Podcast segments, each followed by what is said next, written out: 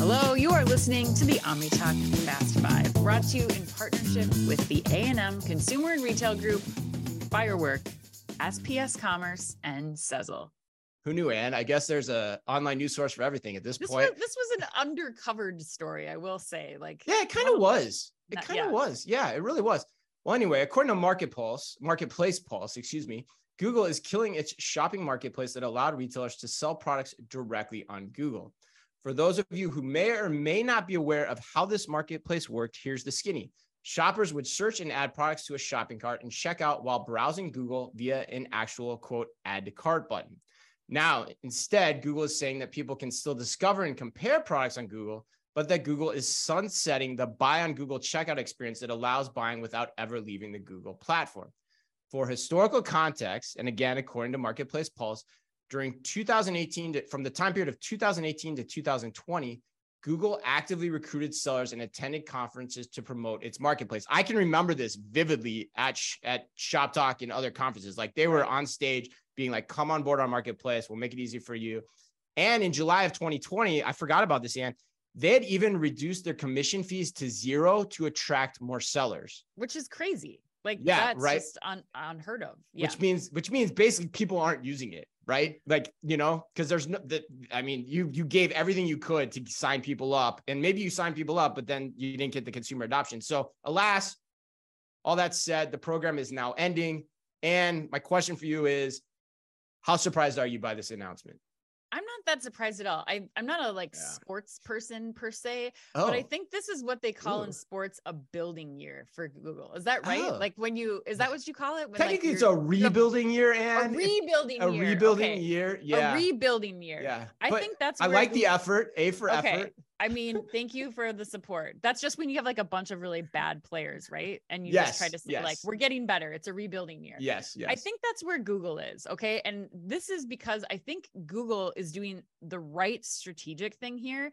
because I think they need to stop and think about how people were using the platform, how they're using the platform for shopping now, and how future consumers are going to be using the platform. So, like, I thought about Chris, like, when you have used Google Shopping, what are you using it for? Like, what use cases come up to you? Yeah, no, I have. I've. I was going to talk about that too. I've tried to use it a hell of a lot. I've tried to use it over thirty times, and like usually, I usually the reason I'm using it is like I want to see all the products available.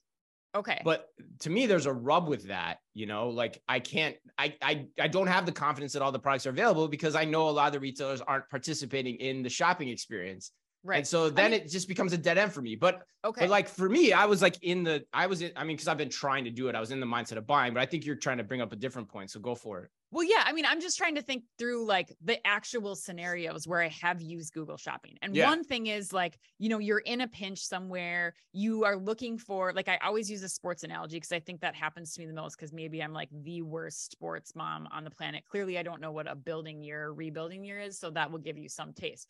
But like I forgot shin guards for soccer. Okay. Like, Right. so for me, it's like, where am I? I'm at this tournament. I need Yep. to get shin guards. Where are the closest places that have the sizes available? Like, that's what I'm using Google for. But I'm not clicking the add to buy button in that scenario No. that they're talking about. Like, I'm just going to that place. It's more location based. Or the other times I'm doing it, and I assume this is kind of similar to the instances that you were talking about, Mhm. where like I'm looking to compare prices of the item. Like I'm looking for something and then I click Google shopping because I want to see like what's this worth? Where should I buy it? What are the closest places that have it available? But none of those things require the buy now button. You know, Mhm. like that's not Mhm. so I think that it's just the UX of this whole process. The consumer behavior is just not going through it the way that Google really kicked this off. And I think that Mhm. Google are they're bringing in the right people to really help them pause and reset, including one of our good friends from Target, um, Nicole Netland, who's on that shopping team. So I think you can do it.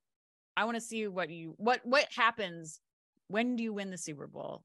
Google Yeah, shopping. yeah, and Not then all. I'd press I'd press you a little bit, even your shin guards example. Like I think I think actually now you're probably going to DoorDash, given your love affair with DoorDash, Yes, and you're saying like, true. how do I get this as quickly as possible? Because I need this possibly even delivered to the soccer field, and that's the marketplace that I want to consume on because I can see what retailers are in there. I have the confidence it's coming from the retailers, and you know if it's available, it's available, and I can get it quickly. But yeah, I mean, I I, I agree with you, and I think the point I you know the point I'd emphasize in what you said is I think the headline speaks to a theme that we've talked about on the show a lot, which is where and when are people wanting to buy things, right? Yep. What mindset are they in? I told you I've tried it many times.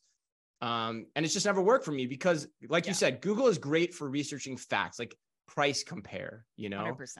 Yep. And, and then it has everything available. But, you know, when I said before, like when I try to use it for shopping, I don't get the confidence that everything is there within that shopping experience. So I'm like list, missing out on what's available on Amazon. I'm missing out on what's available on whoever's not piped into that network.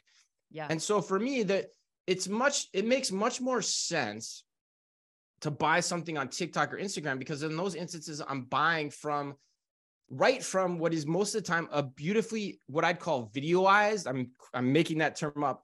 Videoized yeah. brand experience, right? Mm-hmm. I'm confident that that experience is taking me right to that, and so commerce is much easier for me cognitively to get to get me to that point, right? Yep. Yep. So it's just a there's just a different confidence level as you're shopping through an experience like this on so many levels, especially when you're going up against like, you know, Amazon being able to essentially do the same thing with a much wider selection for the most right. part.